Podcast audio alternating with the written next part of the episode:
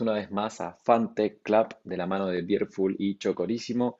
Esta vez vamos a hacer una entrevista entre amigos con don Salvador Calojero. Eh, lo conozco hace ya como cuatro años. Eh, él es un emblema del fintech en Argentina y creo que también en la región. Eh, fiel precursor, fiel profesor de la industria también. Y primero nada, agradecerte, Salva, de que estés acá charlando con nosotros y, estar brindando este espacio para nuestra audiencia. Bueno, muchas gracias por la invitación y gracias por los títulos que me, pusiste. Un placer. es, lo mínimo que podemos decir. Y, voy a arrancar con la, con la, charla que después me van, a, me van a retar a mis padres, pero quiero hacer una pregunta que es clave para mí que para la audiencia, si bien los que nos siguen a nosotros creo que lo tienen claro, está bueno que, dejemos bien sentado esto. ¿Cuál es para vos, o cómo lo explicarías, la diferencia entre una fintech y un banco? Uf, eh, no sé por dónde empezar porque hay muchas cosas, hay muchas diferencias. Eh, por lo pronto es descontracturado, ¿no? O sea, la primera palabra que se me viene a la cabeza o el primer concepto que se me viene a la cabeza entre un banco y una fintech es totalmente descontracturado, ¿no? Eh, un ambiente donde no hay limitaciones, donde la creatividad y, las ganas de querer hacer cosas está a la orden del día. Eh, yo al banco siempre lo veo como una estructura rígida, muy formal, donde cada uno tiene una función muy específica y no puede ir más allá de eso. La fintech es todo lo contrario, donde vos tenés eh, creatividad, donde te dejan crecer, donde los límites te lo pones vos y es ahí donde está la, magia, ¿no? Y por eso la atracción de tanto talento por parte de la fintech, ¿no? Creo que ahí está la, gran diferencia. Después, obviamente, hay connotaciones de uno puede decir, hay más plata, hay más tecnología, pero creo que es un tema más cultural y de ADN de cómo se maneja una fintech con respecto al banco. Perfecto. Y ahora hace poco vi también, justo hay un testimonio de, Hernán Casá de Casec hablando de una de sus inversiones, que, creo que es una fintech, que se compró un banco en México, si mal no me acuerdo, en Colombia. Después, ahora esta semana pasó también la noticia de, Square, que se compró un, básicamente una empresa de cuotificación, que para nosotros argentinos es como las cuotas, es, no me acuerdo cuando no hubo cuotas, entonces es como, es impresionante eso. Y, y ahí tengo como que rasco un poquito más en la pregunta. Y si compararás un, si querés un neobank por decirlo de la forma, ¿no? Un Nubank, un Brubank con una fintech más del estilo tipo un Walla. ¿Cuáles son como los diferenciales? Quizás es más la propuesta de valor o por dónde viene. A ver, si vos, me preguntás la gran diferencia, em, yo pienso que van a competir entre, va a haber como una eh, intersección entre ambos. O sea, hay los neobancos o un Brubank que va a querer ir más hacia un, hacia un neobanco y el neobanco que va a querer ir hacia, hacia, un, hacia un banco más digital como Brubank, ¿no? Creo que mm, es como que ambos empiezan con un modelo de negocios dando una serie de servicios X y es como que de a poco, eh, a partir de poder crecer en su cantidad de clientes, empiezan como a ofrecer más servicios, ¿no? Eh, cada uno lo está encarando con una estrategia distinta, pero creo que los dos van a ir confluyendo hacia el mismo, hacia el mismo tipo de negocio, ¿no? Eh, a, capaz de servicios financieros más tradicionales o complementarios a los, que, a los que utilizaron originalmente para poder crecer. Lo ves en Walla, que cada vez tienen más productos financieros de banca tradicional, inclusive la compra o la, digamos, este, la decisión de entrar en Willow creo que también acompaña todo eso. Y Brubank eh, creo que cada vez va a tratar de eh, ofrecer servicios más parecidos a lo de Walano. Definitivamente, sí. Y lo hemos charlado, si querés, fuera del podcast, el, concepto de las inversiones en fintech, que si querés los casos como Pomelo, que, levantó 9 millones de dólares, el caso de SoftBank entrando muy fuerte, si querés, en Walla y en otros, casos, en otros casos más que hay. ¿Crees que estamos llegando a un momento donde ya es la meseta en el nivel de inversiones en fintech en Latinoamérica. Todavía estamos recién empezando el, principio de esa ola, porque digamos, el concepto de infraestructura financiera, digamos, todavía hay carencia, digamos, en Latinoamérica. ¿Dónde estamos para Sí, vos lo comentaste. Sí, vos lo comentaste.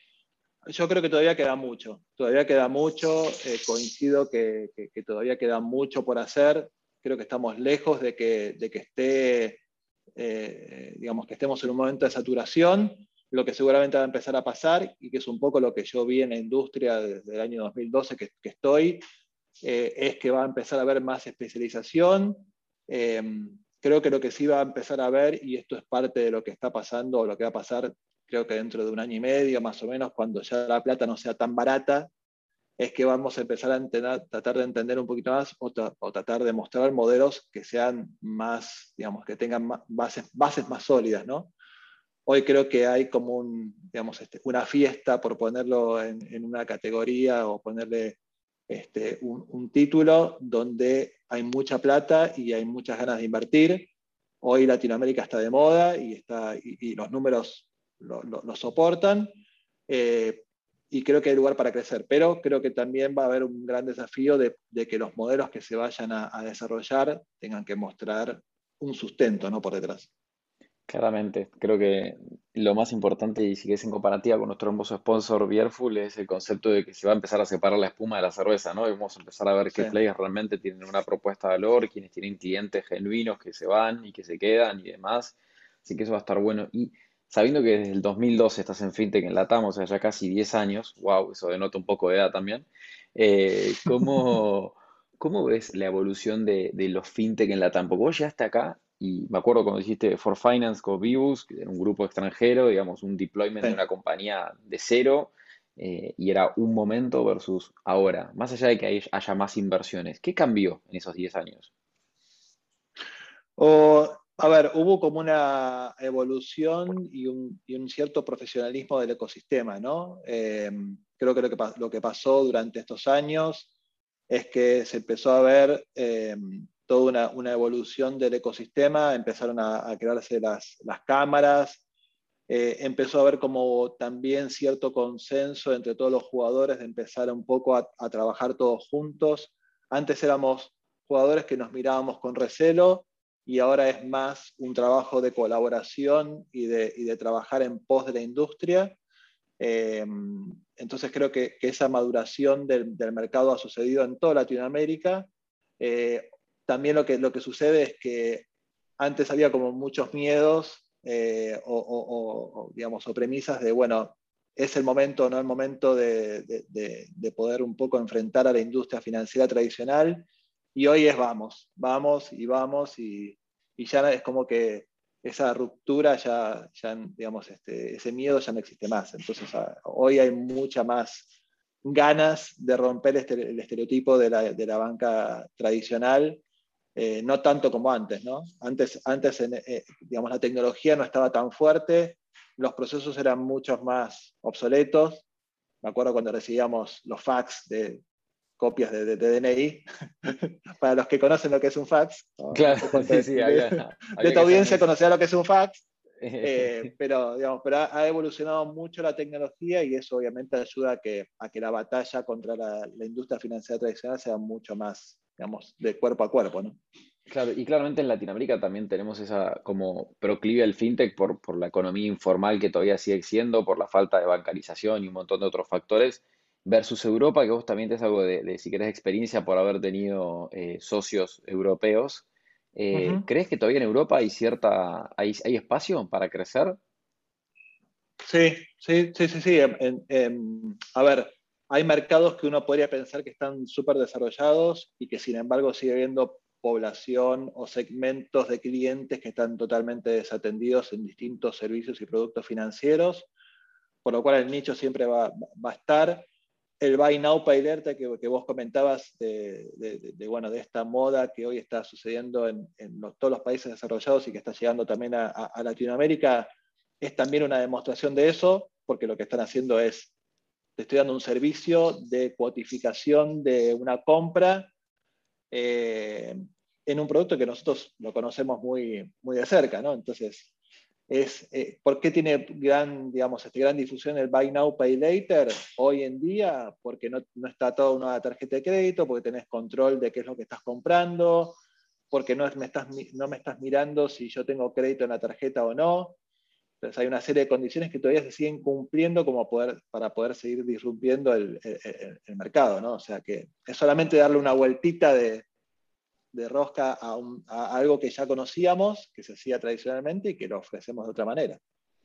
Y ver, ya, querés yendo un poco más a tu presente laboral, eh, trabajando como, como director de nuevos negocios y expansión en Winance, ¿hay diferencias en las tesis de créditos para cada país? O sea, donde hoy tienen, si querés, la compañía o donde, o donde van a estar, en, en sentido de cómo otorgan Sí, esos créditos. a ver, lo, lo viví, lo vivo en Winans, lo viví en For Finance, ¿no? O sea, cuando uno iba y, y comentaba cómo era el cliente o cómo era la, la, digamos, este, el perfil de riesgos de un argentino o de un latino, ¿no? Porque en Argentina es muy parecido a Latinoamérica, uno asociaba, tenía perfiles muy parecidos a Latinoamérica con, con España y no tenía nada que ver con eh, alguien de Suecia o de Dinamarca y no tenía nada que ver con alguien de, eh, de Estonia o de Lituania. Entonces sí, hay comportamientos, hay culturas, hay digamos, este, comportamientos de la población que son muy distintos. Eh, me acuerdo alguna frase o alguna conversación con el director de riesgos a nivel global de For Finance, que me decían, pero la gente no se siente mal que no paga. Entonces era eh, eh, más una, un tema cultural, ¿no? Eh, por lo cual sí hay, hay, hay obviamente una, una visión distinta ¿no? de, de, de, lo que es el riesgo en cada país y el perfil es, digamos, es distinto.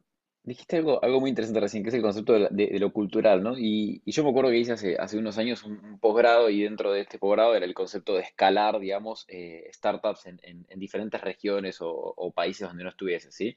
Y obviamente te presentaban al estilo universitario, viste una matriz, tenías que poner ponderaciones, ibas poniendo diferentes hitos y demás. Hoy, ponele, Wi- eh, está en plena expansión. Eh, con For Finance seguramente viviste parte de la expansión del grupo. ¿Tienen algún tipo de, de- de matriz? Pues yo pienso y digo, una cosa es, no sé, sos un mueblero, no lo estoy descalificando, es otro negocio, vas a ir a un nuevo mercado y tienes que empezar quizás conceptos de comerciales, impositivos. Ahora, cuando vas a prestar plata, recién decían algo que es muy loco, lo cultural es un- una suerte de, de- de, digamos, de condición o de concepto subjetivo también, en cierta forma. Sí, ¿Cómo sí. deciden a dónde van a ir a expandirse y, y cómo, cómo hace esa matriz o no la haces? No, es a ver, buscas como una serie de condiciones, ¿no? En- digamos, por lo menos desde el lado de lo que es el préstamo de por sí, vos buscas tres o cuatro condiciones. Una es la regulación, eh, la segunda es, bueno, cuán difícil es eh, arrancar en el mercado, o sea, si tiene licencia o no tiene licencia. Eh, y después, obviamente, el ecosistema, ¿no? ¿Cuál es la oportunidad? Si hay mucha penetración o no de, digamos, de celulares, de internet, eh, algunos más, digamos, eh, conceptos más de, lo que sería comportamiento de los clientes, eh, a qué población está yendo, eh, cuál es la oportunidad que hay ahí, y a partir de ahí ya, digamos, este, con esas 6, 7, 8 variables, podés ya armar una matriz de dónde ir y, digamos, y, bueno, decir, bueno, cuál va a ser mi, mi, mi, organización o cómo voy a hacer mi estrategia de crecimiento a nivel global, ¿no? Como si fuera un TEG al final. Entonces, Sí, es, como sí. que va, es como que vas marcando las fichitas. Eh, For Finance, eh, cuando decidió, por ejemplo, salir a, a, Latinoamérica, fue porque ya había crecido mucho en, en Europa eh, y buscaba Latinoamérica como, un, como una región que estaba todavía mucho por hacer, no tenía regulación, había pocos jugadores y la oportunidad eh, era enorme, ¿no? Eh, en Winas estamos también pensando en, en, en, de una manera muy similar. Estamos yendo a Europa, donde todavía quedan nichos por, por digamos, este, por, digamos, atender. Eh, seguimos digamos, creciendo en Latinoamérica y Asia Pacífico también lo vemos con, con algo de cariño, ¿no? Totalmente. Entonces, Y, ahí, ahí hay, hay, como, todavía queda mucho por hacer y lugares para crecer. Me gusta, me gusta. Y, y va- muchas personas que, que nos escuchan también tienen como, sí, generalmente puestos, si querés, gerenciales o están con sus startups en, en esa plena ebullición de crecimiento y vos viste como, digamos, dos veces, o ya no sé si tres, digamos, básicamente ese famoso crecimiento acelerado de una startup. Y como estamos hablando de fintech, te quiero preguntar, digamos, desde tu rol, que eres profesional barra personal, hoy, Sí, ¿cómo, cómo, cómo medís o cómo motivás a un equipo donde lo estás apurando a que vaya no a 100%, a 200% en una industria donde es súper asesina, donde seguramente deben estar recibiendo 700 ofertas de laburo de todos lados y donde hay un montón de lugares más lindos o más feos, pero que estás en, en ese tren bala a toda velocidad. ¿Cómo haces para motivarlos y al mismo tiempo medirlos, si querés, en esa performance? Sí, a, ver, creo, y, me, pasó un poco en, todas las experiencias en las cuales uno tiene que liderar y, trabajar con equipos. Uno es trabajar mucho en el día a día con el equipo, o sea, si hay algo que, uno tiene que estar es estar presente. O sea, hay que estar muy presente con el equipo y estar presente quiere decir estar embarrado, o sea, estar en el día a día, estar escuchándolos todo el tiempo. Eh, compartiendo también cuál es la visión, porque la gente SEO que, que, digamos, este, que motiva y mucho es decir, bueno, cuál es el norte el cual nosotros tenemos. Puede ir cambiando, obviamente el, Argentina es un caso emblemático de cambio de, de, buena dirección eh, todo el tiempo, pero sin embargo, si vos, si vos eh, si vos escuchás, si vos empoderás, si vos eh, unís a tu equipo y decís, bueno, vamos todos para este lado, y sos capaz de, obviamente, de, escucharlos a todos, eh, no, hay manera que, bueno, que eh, la parte monetaria pasa como un segundo plano, ¿no? O sea, están más por la persona que los está liderando o por la, luna a la cual ellos quieren, digamos, este, todos están apuntando, que, por el, que por el proyecto en sí, ¿no? Digamos, hasta el final, yo soy muy creyente de que, de, que, de que cada proyecto, si no tiene una persona detrás que lo esté liderando, es muy difícil que se pueda sustentar en el tiempo, no por más de que el proyecto sea, digamos, este, atractivo, pero lo que atrae talento es, es obviamente las personas que lo están liderando y obviamente cómo lo están llevando. Totalmente, porque la, prensa y el humo es una parte y, la personalidad y el líder atrás es, otra completamente y hay que correlacionar eso. Sí, sí, me pasaba mucho en, las experiencias internacionales que, por ejemplo, no sé, en For Finance, eh, que éramos una subsidiaria de un grupo internacional, la gente local no miraba nada, tenemos un CEO nuevo, no, es, ¿está Salvador o no está Salvador? Eh, entonces, y, era la charla más en el día a día conmigo que, que pasaba afuera, ¿no? Eh, y pasaba lo mismo en cada uno de los países. Entonces, digamos, eh, la, conversación con el CEO es, sí, el country manager o, el reporte directo. Ahora, en el día a día, la gente que está en el día a día y que son parte de, todo un equipo mucho más grande, sí, ahí tenés que estar. Me encantó. Y si bien, digamos, con lo del fax denotaste cierta edad, seguís siendo un pendejo, y, me gustaría saber si en todo lo que me acabas de contar y, y un poco también tu historia profesional, ¿tuviste algún mentor si quieres, sin, sin, nombre, no hace falta que lo menciones, pero algún mentor que dijiste, wow, me dejó esto y aprendí esto. O sea, yo en lo personal me ha tocado vivir un montón de, personalidades que me acompañaron por bien o por mal y creo que muchas veces de las más duras aprendes más después cuando creces y te diste cuenta. Pero no sé si tuviste alguna experiencia como para contar de, ese No, no, no, no. A ver, uno de, los, de, mis grandes mentores es una persona que vos conociste eh, y una persona que si vos pensás eh, la historia que tuvo en su vida, vos podés decir, esta persona, ¿cómo puede ser que, me esté, que esté sentada al lado mío, charlando y, trabajando codo a codo como si fuera uno más? Eh, bueno, de, esa persona aprendí un montón, ¿no? Y, era una persona que tenía experiencia internacional, que, tenía, que había sido, había pasado por la función pública de, digamos, este, de muy corta edad, eh, venía de una historia muy cruda de haber pasado por la guerra, entonces, eh, digamos, para mí fue una, una, experiencia muy enriquecedora y, era dura también trabajar con él, porque era, era el número uno, entonces era, muy difícil, pero por el otro lado era una persona que, de la misma manera que te, que te exigía, también te, se sentaba con vos y te enseñaba. Entonces, yo, pienso que ahí es, eh, digamos, este, se aprende mucho. Digamos, si uno, es un poco también lo que uno aprende también para, para trabajar y replicar con sus equipos, ¿no? O sea, trabajas un montón, exigís un montón, pero estás ahí.